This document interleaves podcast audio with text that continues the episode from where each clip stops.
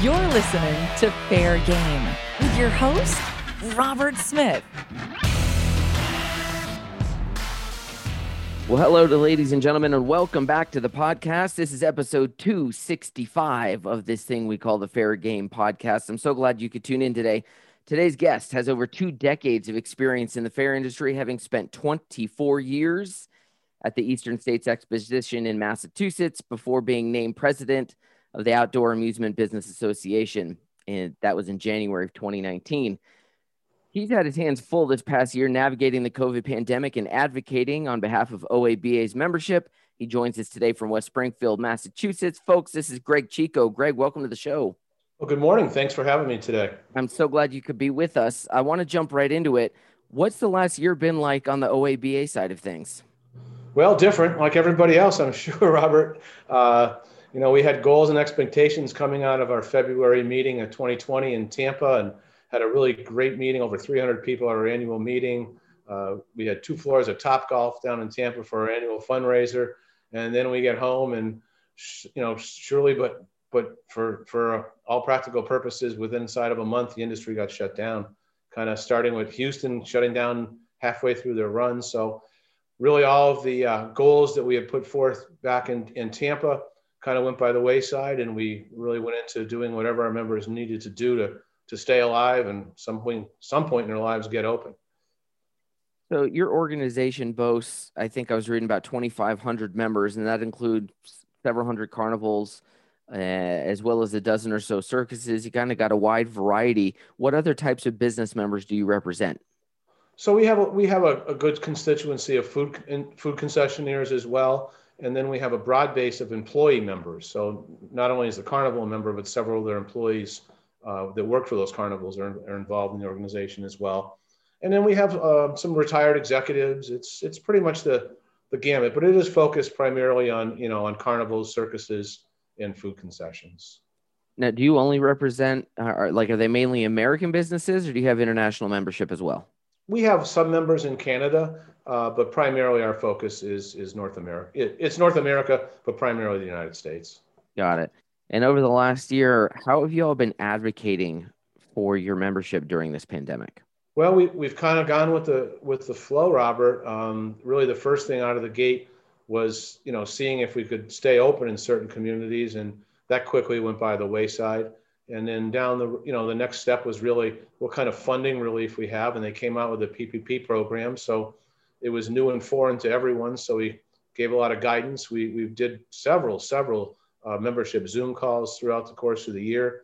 Um, once ppp was out of the way uh, we had some you know some events were trying to open in the summer and mainly as some smaller events, but you know, we, we did get the Delaware State Fair to open, um, combination of, uh, of Frank Zaitshik Wade Shows and uh, the Powers Great American Midway.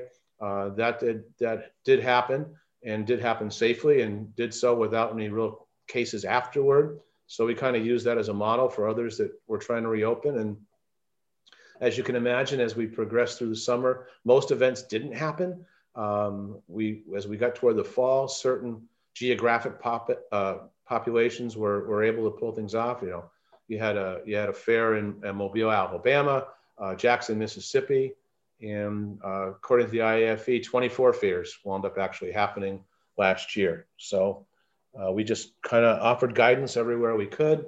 And the reality now is uh, basically focused on, on reopening. And as you can imagine, each state has their own set of regulations. Yep. Uh, you know, I, I, think I think it's uh, 2,800 independent health committees or health commissions across the country. So every state's a different challenge, and and it's it's we've been busy. Let me tell you, especially right now. So take us back to March of 2020. Uh, RCS is rocking and rolling down there at Houston. Eight days into it, I guess it was either the mayor or city council. I forget how that all rolled out, but somehow they pulled the plug on it. Um, I know we're getting ready to chat with Dominic here on the show. The frustrations are have got to be huge on your side of things. I mean, you're the president of OABA. You represent these guys, and boom, Houston's gone. What are you thinking at that point? Well, I think that was pretty much the indicator that things were really going to get worse before they got better at that point in time. You know, remember remember back, Robert no one knew at this point what was right. going to happen. you know, and it wasn't just our industry; it was really every industry across America were being shuttered or or influenced somehow by COVID. But I think that was a pretty strong indicator to us that uh, it was going to be a very abnormal world and a very abnormal year. And even more frustrating than RCS was uh, North American Midway Entertainment was down in Dade County, Florida, and they got their pl- their plug pulled on them the morning they were supposed to open. Yeah, so, I think I think someone told me it was like 15, not even 30 minutes before. Like they were ready. Lights were on, corn dogs were getting cooked. They were ready to go. Exactly. And they got shut down.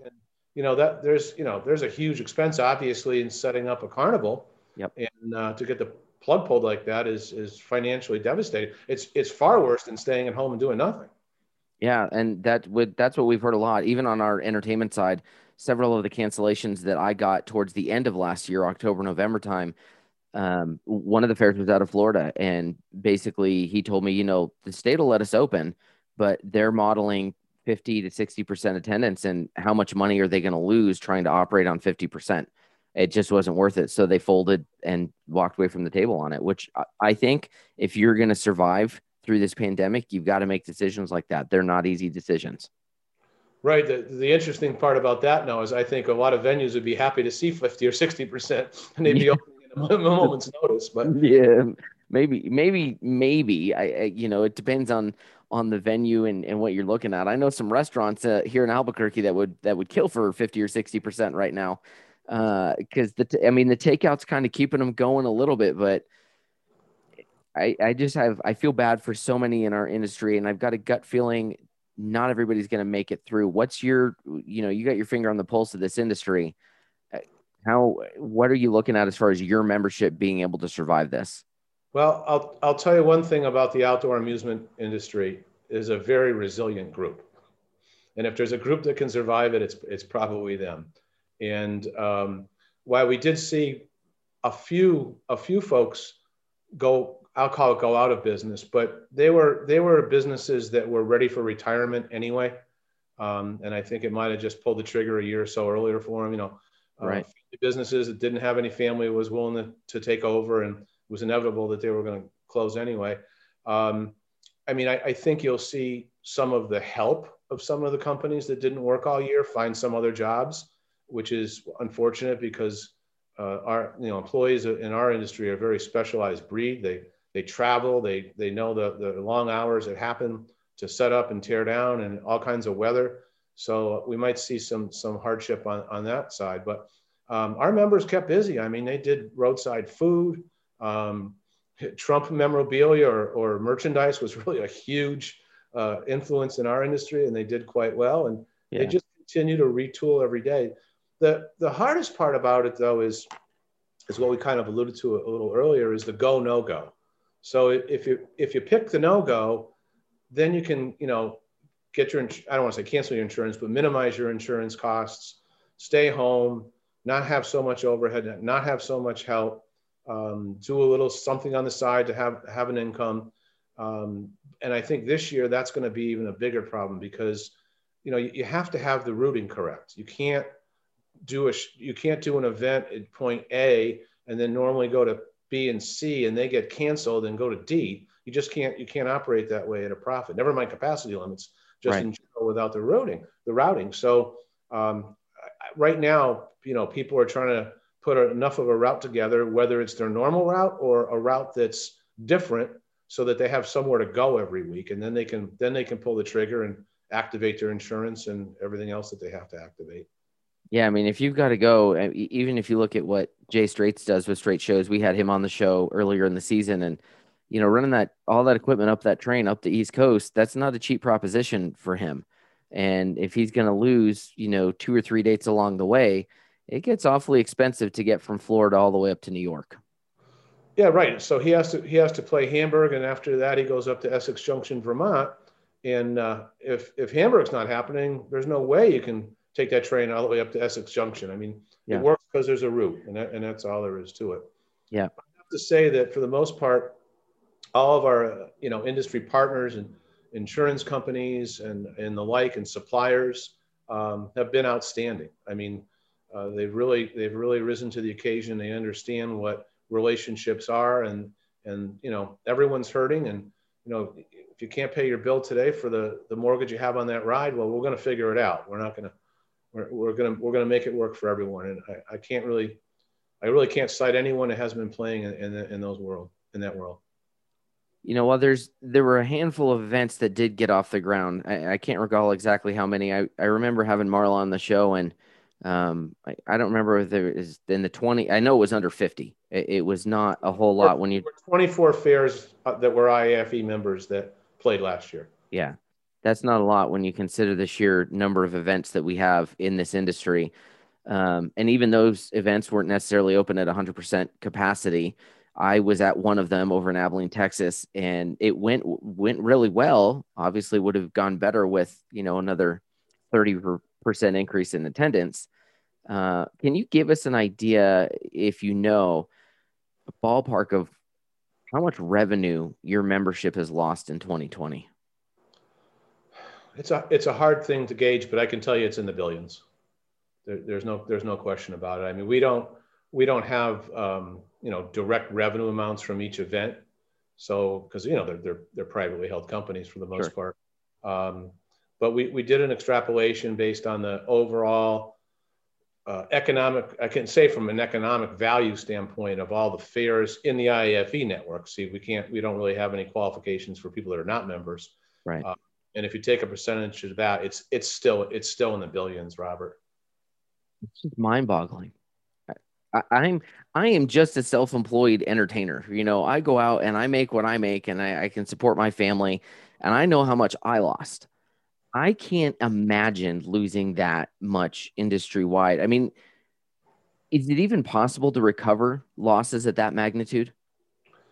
Yeah, and, and I'll answer that question in a second, but I want to extrapolate the losses that happen down the line. So, it, in most cases, carnivals play for events.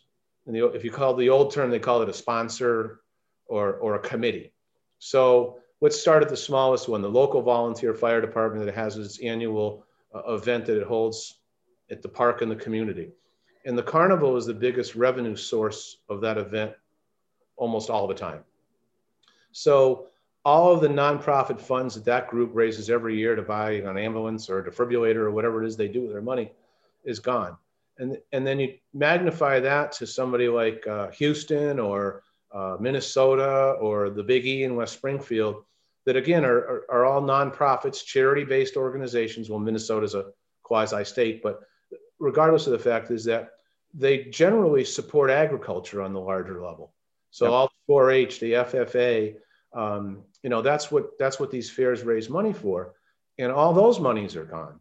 So it's not just the for-profit element, or even in the case of the event, the non non-for-profit element. It's all the ancillary charity support that goes down the road. So if you take the billions of loss to the industry, multiply that by all the billions lost to charitable giving in the country. So to, to go back to your question, can, can, we, can we come back from that? Um, again, I'll go to the resiliency of the industry, and, and, I, and I think we can. And, and I think you're going to find there's a lot of pent up demand out there. I mean, I just went out to a restaurant for the first time in a long time with my wife the other day, and it, we came back and says, wow, I mean, we haven't done that in a year. You know, it feels good to go out and socialize with the, the waitress. Mm-hmm. Yeah. and so, um, and, and, we saw evidence of that, and I, and I cited it earlier, but specifically in Jackson, Mississippi, and Mobile, Alabama, where their carnival numbers were, barring a little bit of bad weather on one weekend, were pretty much on par with where they had been. Yeah. So I think the answer to your question is yes, and and I and I also think from the psyche of our carnivals and, and their employees, they, they just need to get back to work. That's all there is to it. Yep, I'm glad you touched on that with uh, about Mobile. We had um, Josh Woods on the show earlier in the season, and he seemed really pleased. I, am really impressed with that. That that board, they're all 40 and under. They're all young on that fair, and uh, you know, willing to do what needs to be done to get a fair in that that is safe I think we've demonstrated from the fairs that have opened continually that we can open these fairs safely. Um, you know, you talk about the psyche of getting people going again. I can't tell you how much it meant to me just seeing, um, you know, the Florida State Fairgrounds posting some photos from the RV Super Show uh, a, a month or so ago. Just seeing some of my friends that were entertainers being down there and and performing and doing what they do. It was nice to see some movement. Um, it, it, has been a real challenge last year. What do you think has been the most, the biggest challenge for you in navigating this pandemic? Well, not only for me, but for all of our members is the, the, the part of being unknown. I mean, I, I would wake up every week on a Monday and say, okay, maybe this week the needle will move a little bit and then it's the next week and it's the same thing. And then weeks turn into months and quite frankly, months turn into a year. And, and it's just, now I think we, you know, with the vaccine being out, um, with some restrictions being in place, it seems that even in the isolated parts of the country where masks weren't acceptable, a lot of people put on their masks to stop the spread. And we're seeing that, you know, we're seeing the incidence of COVID plummeting, which is good. The vaccines getting out to more and more people, which is good. And uh, you know, I mean, there's a there's a doctor out of John Hopkins that says we'll actually have herd immunity by the end of April. Um, yeah. Whether you buy into that or not, I, I don't know. But clearly, by the time we get to summer, life should be you know back to the whatever the new normal is. I mean, I'm sure we'll we'll be living a little bit different lives, but uh, yeah. I think we're going to have a, a great summer and fall. Yeah. I, I think I've been saying on the show for a little while. I think somewhere around June or July, that needle starts to pull back in our favor, and we events may not be 100% open, um, but you know, North Carolina announced their, I guess their governor just issued an executive order of some kind, and he's like, "We're having a fair." they're they're moving. Um, Virginia's just, I guess, yesterday or the day before, um, governor started allowing things to open, outdoor events to like thirty percent, and I think amusement parks to fifty percent. You know that as we get that vaccine gets distributed more and more, and these case counts go down, those numbers only go up. The question for me though. Um, you know, we've got movement in a few states right now. Florida's pushing forward. Texas isn't far behind. And dis- despite protocols um, we've put in place from hand washing to physical distancing and, and masking, there's still likely a sizable portion of our public who may be a little skittish and not not ready to come back to outdoor events just yet. What do you think is an industry that we can do as far as messaging to maybe assuage the concerns of those people? Well, that, that's a really good question, and and and we're actually in the process of of looking at what we can do, at least in far as social media is concerned. That, and and I won't speak for the for the fairs or the events themselves, because but I can tell you that carnivals can operate safely. I mean, they're 100% outdoors. Um, we we have dozens of uh, experiences that show that, and I think you're exactly right. We need to put together a social media campaign that when we come into a community that says, okay, carnival's in town, uh, we're ready to operate, we're ready to, to, engage your family, and this is what we're doing to make sure you can do it safely. And, and you know, I, I think that the, the aged population is a population that's been really impacted by COVID. And other than maybe grandpa and grandpa going to the, to the fair or the carnival with their family, they're not actively engaged in our industry. So, right. you know, if you take the younger folks, um, especially those, you know, those adolescents and young teenagers that don't really seem to be impacted by COVID all that much. Um, I, I, don't think they'll be skittish at all. Yeah, I can tell you when I was out in West Texas, it was funny as things started canceling. My wife and I looked at the tour schedule and it was like, "Do you think we're going to get any fairs?" And I said, "If there's anyone, it's going to be the fair in Abilene because you know those the, the Texans they got the West Texas spirit of we're going to do whatever the hell we want and, and by God, nothing's going to stop us." and they were able to do it. You know, they used um, they had signage. Um, there were additional hand washing stations, hand sanitizer pumps everywhere on that fairgrounds. Uh, masking. Obviously, we were in a building where there was eating, so we didn't see a lot of the masking because people were sitting down and eating.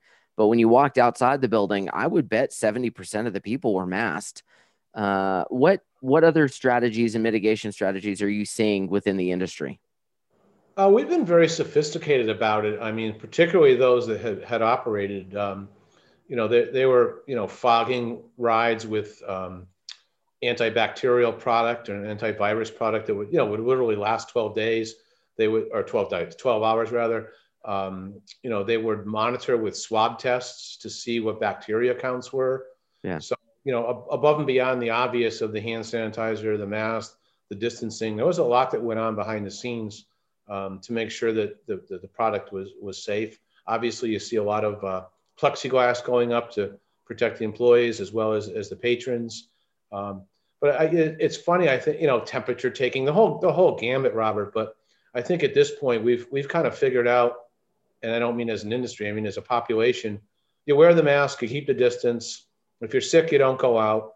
And, yep. and I think that's why you're seeing the the the spread continue to, to go down every every day. Yeah. Well, and it, I think everybody knew over the winter, uh, you know, from November, December, and early January, we were going to see a spike because people were going to get it was families getting together. These weren't events you know it wasn't a, a fair that was causing these spikes. It was it was just families that were getting together that refusing to be separated for the holidays. And that's understandable. Every every family's got to make their individual choice. I begrudge no one the choice they made but we saw a spike in cases because of it. And now i think now that all that's passed holidays are are done. We're seeing those case counts drop and and we can open safely. In fact i i would just let me ask you this: given the all the the cleanliness that's going on on fairgrounds, you know, wiping down additional rides, or you know, using this the um, what are they hydrostatic sprayers or whatever they're called.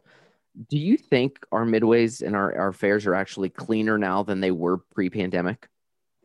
Absolutely, and and you don't need to look at anything other than the flu numbers in this country, the regular flu, yeah, uh, that are almost non-existent. And in Massachusetts, um, the governor had a theory way back when, a few months ago or three months ago, that they wanted to mandate flu shots for every child going to school, just as they would any other shot.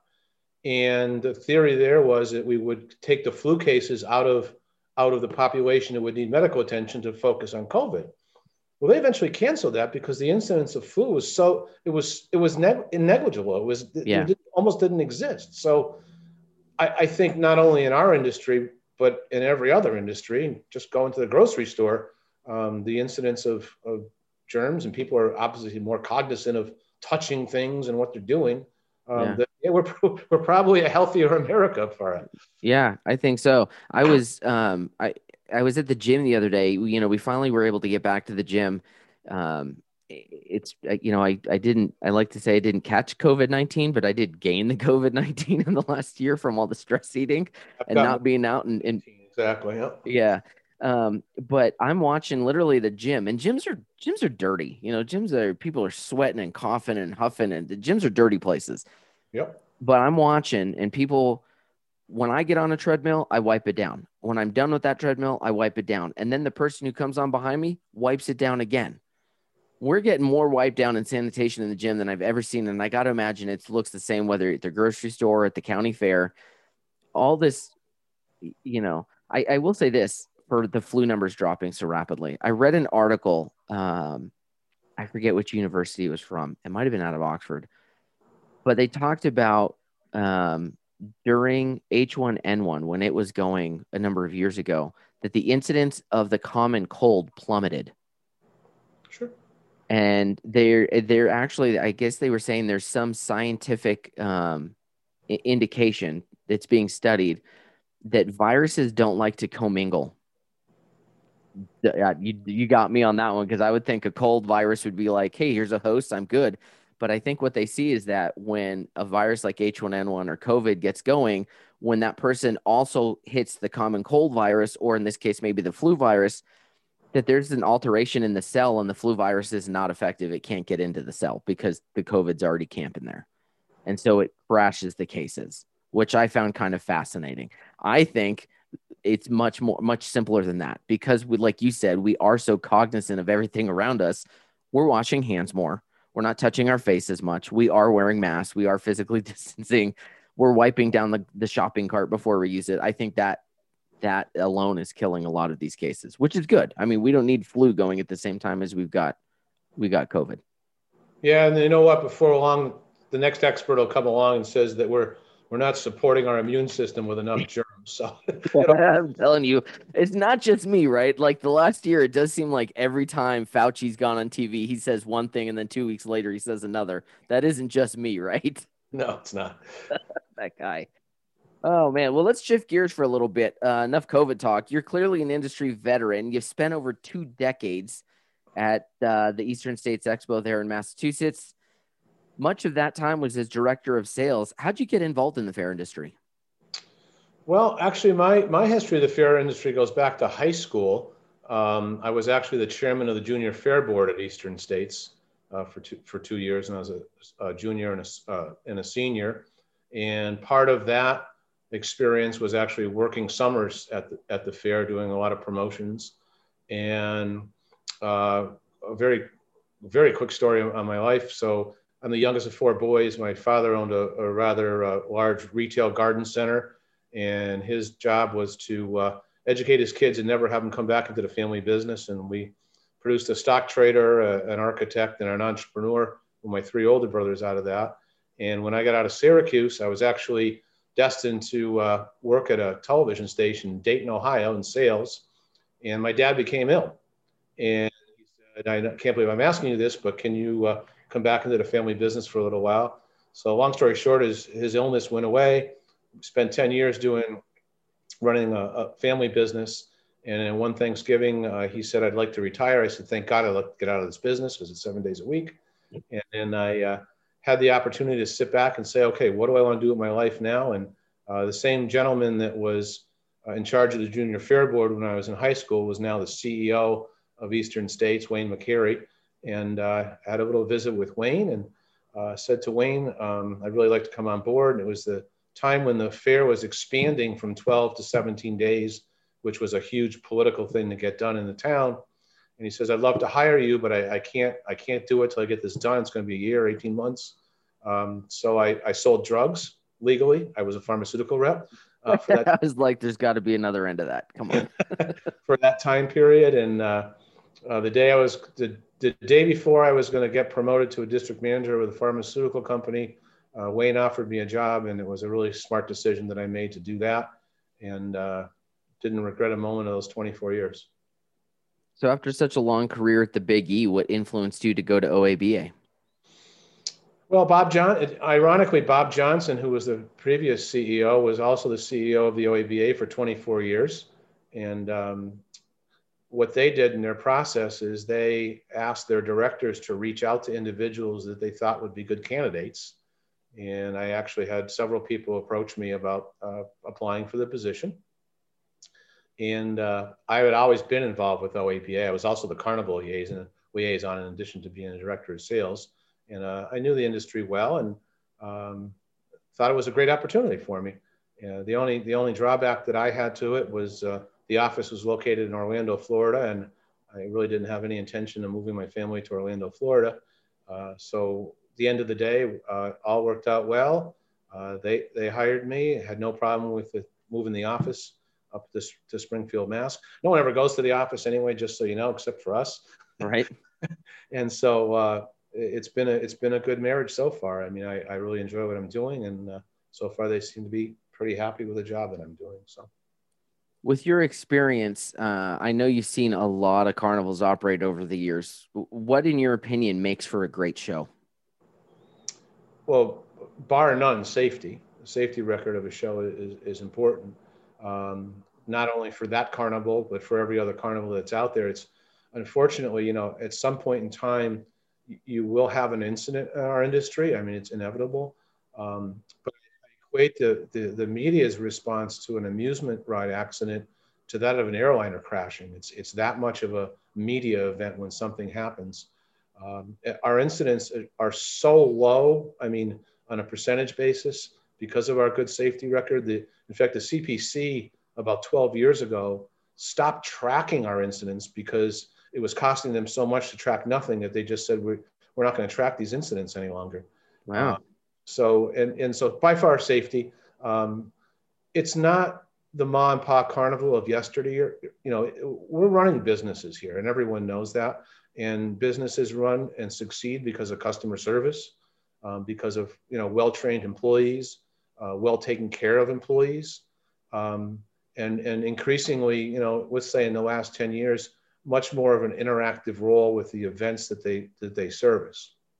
So um, it's it's a big business. I mean, and it's a very unique business. You're, you're moving mountains of steel every time you move and taking them apart and putting them back together again and getting your help there and getting every permit in the world that you need to, to do that. And so uh, it's it's a complex business and, and it's it's big business.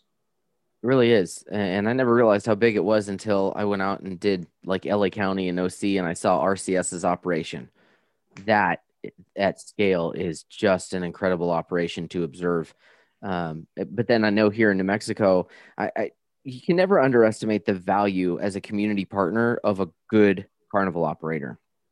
We, um, you know, years ago, probably, I'm guessing 10 years ago now, Dan Morning came in as the the director of the New Mexico State Fair, you know, that position's always been a political, politically driven one. Um, governor at the time, Susana Martinez, gets him in there, not as a political favor, but because she knew he had the, what it took to save that fair. And sure enough, he do, he does save the fair. You know that this New Mexico State Fair is rocking and rolling now, and it is in no small part because of what Rick Reithoffer did with his organization.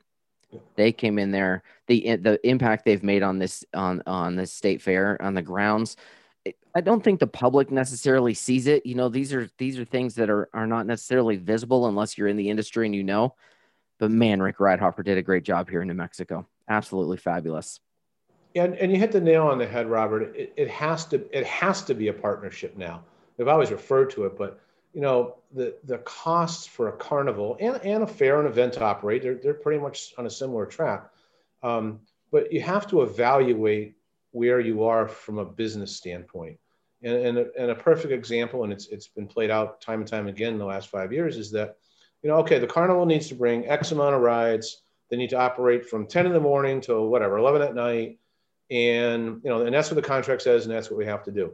Well, if the carnival is riding six people from 10 in the morning to 11 in the morning, that doesn't make economic sense.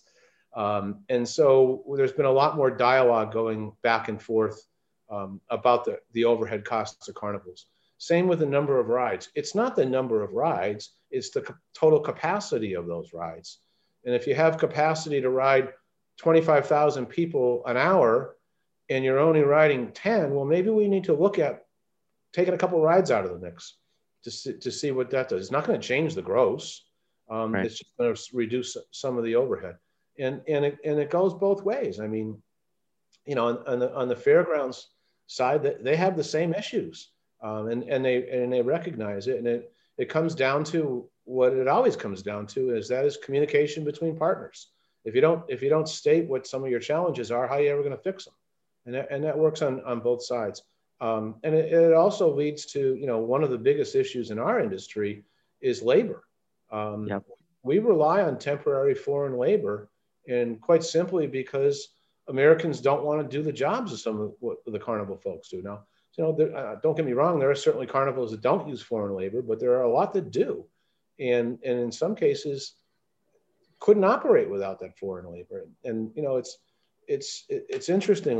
The industry demands strong standards for safety. Um, and, you know, it, there's a, a qualified level of skill that it takes to be a good ride operator, to set a ride up, to take it down. Um, and without our foreign labor, we just don't have a U.S. workforce that, that that's there to, to facilitate that. Yep, we've chatted with you know with Jay Strates and Debbie Powers and a number of people that um, are involved in the industry, and they have more than assured me that when you hear these politicians talk about they're taking American jobs, no. that is not the case. That they're, um, I think one of them said, you know, they they put out a full page ad in, in a newspaper and uh, it, it, you know every event or whatever they do for the last four years, and they got one applicant. Yeah, and he turned around when he found out he had to take a drug test. Yeah, it's like you know these these are not the shows that I remember as a kid because the carnival's always had the reputation, the whole the carny thing, and you know don't go off in, in a dark corner of the carnival because you never know what's going to happen. That's when I was a kid. As an adult working these this industry and seeing these people, these are some of the most professional people that I, I work with anywhere. They do, they really do a fantastic job. They're, you know, they, they do their best to hire great employees. Like you say, a lot of times that comes down to foreign labor. Uh, what do you see happening, if anything, from Congress in the next year regarding the H-2B visa program? Well, you know, we, we've really limped along for the last five years filing appropriation bills to get the, the cap because there's a there's a fixed number of people that can go into this industry. And you know, it's not just our industry. I mean, we use a consistent number of around 7,000 foreign laborers every year. But the other pool of people that are in here are landscapers, sure. foresters, um, this the seafood industry in, in certain pockets of the country. So there's a whole whole gamut of folks, and their numbers are all over the place. I mean, one year they're huge, one year they're you know they dip down. Um, but we need to get a permanent fix to this problem, and, and I think of all the industries, we're we're relatively poised in our consistency in, on what we use, and like 70 to 75 percent of the, the workers that we use return every year, and and uh, you know we got caught up in the whole immigration thing, if you would, but you know our labor program is not a pathway to citizenship. It's a temporary labor force. It's been around for decades. We don't have people that get in on it and run away and go somewhere else.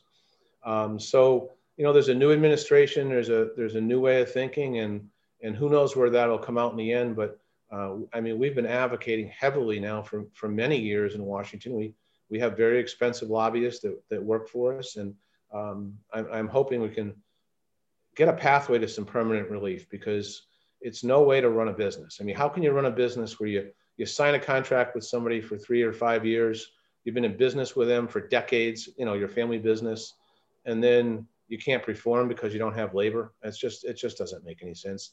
And everyone you talk to in Washington agrees that it doesn't make sense. Um, but the politics of Washington being what it is, is what it is. Yep and you know i want to i want to do my best to avoid politics on the show but this i i, I got a question on on this um i'm going to ask it last fall then candidate joe biden chided president trump saying something to the effect of calling trump uh, I think was a, a, desperate carnival barker or something to that effect, right. um, and talking about um, tricking people out of their money. You know, basically being a con man um, that didn't sit so well with a lot of folks in our industry. Tell us about that. No, no, it didn't, and you know that's that's the that's the reputation that, as you indicated, was of the industry at one point in time. Uh, the reality of it, it, it no longer is. Um, we did respond as an industry, and we put out on on all the wire services. Uh, our response was very polite, um, but just asked the, the then presidential candidate at the time to try to refrain from stereotyping uh, industries in general, ours and spe- specifically. Um, but it was, I guess, just one of those Joe Biden gaffes that everyone talks about. You got a feel. I think uh, that's a requirement to be president anymore. You got to be able to stick your foot in your mouth. Um, listen, aside from the obvious adjustment to COVID safe uh, moving forward, what what's one area you see that our midway operators could improve on?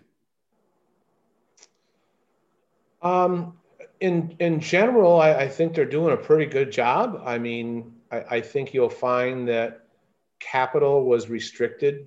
Uh, that is buying new rides or new food or new games this year.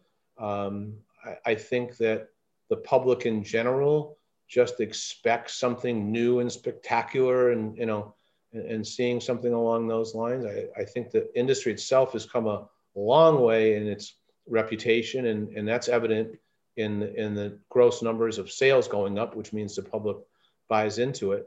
Um, but we just we need to continue on with you know plugging safety. I mean, um, we have national organizations that that are uh, AIMS and NAARSO that are responsible for a lot of the safety training that goes on. Um, I, I, just think that we just need to keep plugging along and, and moving along the way we, we have been. And um, I, I, don't see any serious gaps in, in our product. I think we've got a good product. I've said for this entire season, of all the industries out there, we're probably the most prepared to be able to go back to work and handle this pandemic. You know, we've because we've dealt with it. We've dealt with E. coli, H1N1. We've run the gambit. Literally, all we're doing is scaling our response that's already in place. That's a good point. A, a point the public and, and quite honestly, our elected officials probably don't realize that you know, in the barns, we've been dealing with this kind of stuff for decades, um, and and and really without incident and without spread. So, uh, you know, if you have the carnivals operating safely outside, you have the the fair and the agricultural programs operating safely inside. Quite honestly, under protocols that they've probably been using for years, uh, and the public that that is satisfied with those products and feel that they can go there safely. Um, it's all pointing to a, a win-win-win and good year. Yeah, and maybe that needs to be part of the messaging is, hey, we know you guys are spooked about COVID, but we've been doing this for decades. Yeah. You know, we're we were more than prepared. We were the first prepared for this, really. So listen, uh, getting to um, being on just about out of time here, um, but I wanted to check with you. You guys just had Florida Week going on. How did that uh, Gibtown event go for you guys? Good. So for those that aren't familiar with Florida Week, basically Florida Week consists of the, the State Fair in Tampa opening, um, the NICA, the National Independent Concession Association, having their gatherings of educational sessions, annual meeting, food show, uh, the OABA gathering uh, for some committee meetings, board meeting, and our annual event, and uh, the Gibtown Trade Show that goes on, which is really uh, the only trade show very narrowly focused on the mobile industry. And so our board of directors back in October, November, more November, I think it was, uh, when poised with the question, do we want to move forward with going to, to participate in Florida Week? Uh, the overwhelming amount of people said yes. We, we need to we need to meet in person as long as it's safe to do so. Uh, the NICA people and and the and the folks at Gibtown said we're going to move forward. Uh, the Florida State Fair obviously postponed its dates, um, so that element was was out, and and really the only influence on that was that we didn't have a lot of people that would normally come to our event in town, so they weren't going to make a special trip out. Um, but the, the bottom line to us was we had a great week we had a safe week. I mean, uh, the majority of our board participated in, in, in their board meeting. Uh, instead of having 300 people at our annual meeting, we had about 100. Um, but we did celebrate the, the honors to our two Hall of Fame inductees and our, and our Pioneer Award inductee. And uh, good time was had by all. Um, the, the vendors that were at Gibtown uh, pretty much expressed across the board that it was better than they expected Of course, they hadn't made a sale at a trade show in a year, so I, in my opinion, anything they sold was better than expected. But um, so overall, it did two things. It got people together. Uh, they had a safe. We had a safe event. It spoke to our industry that again we can still operate safely. Um, but more importantly, I think it, it it paved the pathway for some of our other organizations to to get back to, to live meetings and, and you know push the ball forward. Well, I know a couple of the people we've spoken with that were down there expressed just being in the presence of their friends um, and their their colleagues in the industry meant a lot to them, to their mental health, to feeling like there's a light at the end of this tunnel. Yeah, and we we had our annual Top Golf uh, fundraiser for H2B on Thursday night, where we normally sell out two entire bays of the Top Golf facility. We sold out one this year, um, but you had, like you just said, you had friends that have not seen each other for a year and uh, trust me, a good time was had by all. Well, I'm glad to hear that. I'm glad to hear it was a safe event. I, you know, I know most of the events that um, we've spoken with down in Florida. You know, we had Danny Alfonso on the show from Manatee County, and he was telling us that from the day the fair opened until up, up to two weeks after when we recorded, their spread rate went down every day. Right. So I, really think we can do it safely. I hope as some of these fairs start to go, as Florida goes, Texas goes, you know, North Carolina is going to jump in the mix here. I hope as these things happen, I hope the politicians and local health departments open their eyes and go, oh, yeah, they could do it safely without anybody else getting sick. And, and, you know, I can only speak for our membership, but our membership at this point holds exactly that, that feeling in their heart. And they will, unlike last year, which was a year of uncertainty and no one knew what to do and people would accept the fact, okay, you're putting us out of business, government for a year. Um, I think the attitude's a lot different this year. We've demonstrated that we can operate safely. Um, the public has demonstrated that they're ready to get back to some kind of normalcy in their life.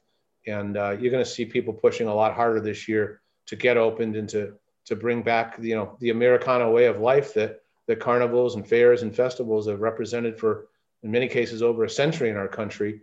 And uh, I don't think there's going to be too much that's going to stop us, Robert. Yeah, I think you're right. And I mean, let's just take, for example, the residents of California are getting ready to recall their governor over over his decisions. Uh, a blue state is get, about to recall a blue governor. So if it's getting to that, people are done with this nonsense. It doesn't. I don't think it matters what side of the aisle anybody falls on. People are done you know, if masks work, if physical distancing works, if we can, you know, use the hydrostatic sprayers and keep things clean and keep people safe, we need to get open. Exactly. Listen, I'm really glad you could be on the show today. Before we go, everyone who comes on the show goes through a little series of speed round questions. So I'm going to ask you just a handful of questions. You give me your best answer for each. Are you ready? Yes. Favorite ride at the fair? Always the carousel. The a single carousel or like Strates' double carousel? Anyone will do. Anyone will do. I love that double. When I've worked down in Kissimmee with Jay Strates, that double carousel is just magic to me. It's one of the coolest rides in the in the industry. Um, coffee or tea? Coffee. How do you take it? Several times a day. An IV drip if possible, right? Mm. Favorite movie? Oh, not a, not much. Okay, this is a lightning round. Favorite movie? Water for Elephants. How's that? Perfect. First celebrity crush. I'm sorry. First celebrity crush. Oh, David Cassidy, because we share the same birthday. Nice. You can have a conversation with one historical figure. Who is it? And what do you talk about? Given where we are in our place and time, I'm going to say Rush Limbaugh. And what do you talk about? The future, Everything going on right now. the future of America. I dig it. If you could have a guest role on any television show, past or present, which show would it be? Hmm.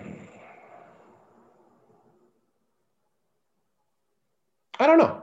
I don't watch enough television to even do that. Yeah, I was on with somebody the other day and they said Law and Order is what they'd want to be on. I said, "Hey, that'd be a great one. If I was on Law and Order though, that my guest spot would be I'd be the dead body they find in the first 2 minutes and then I'd be out of the show.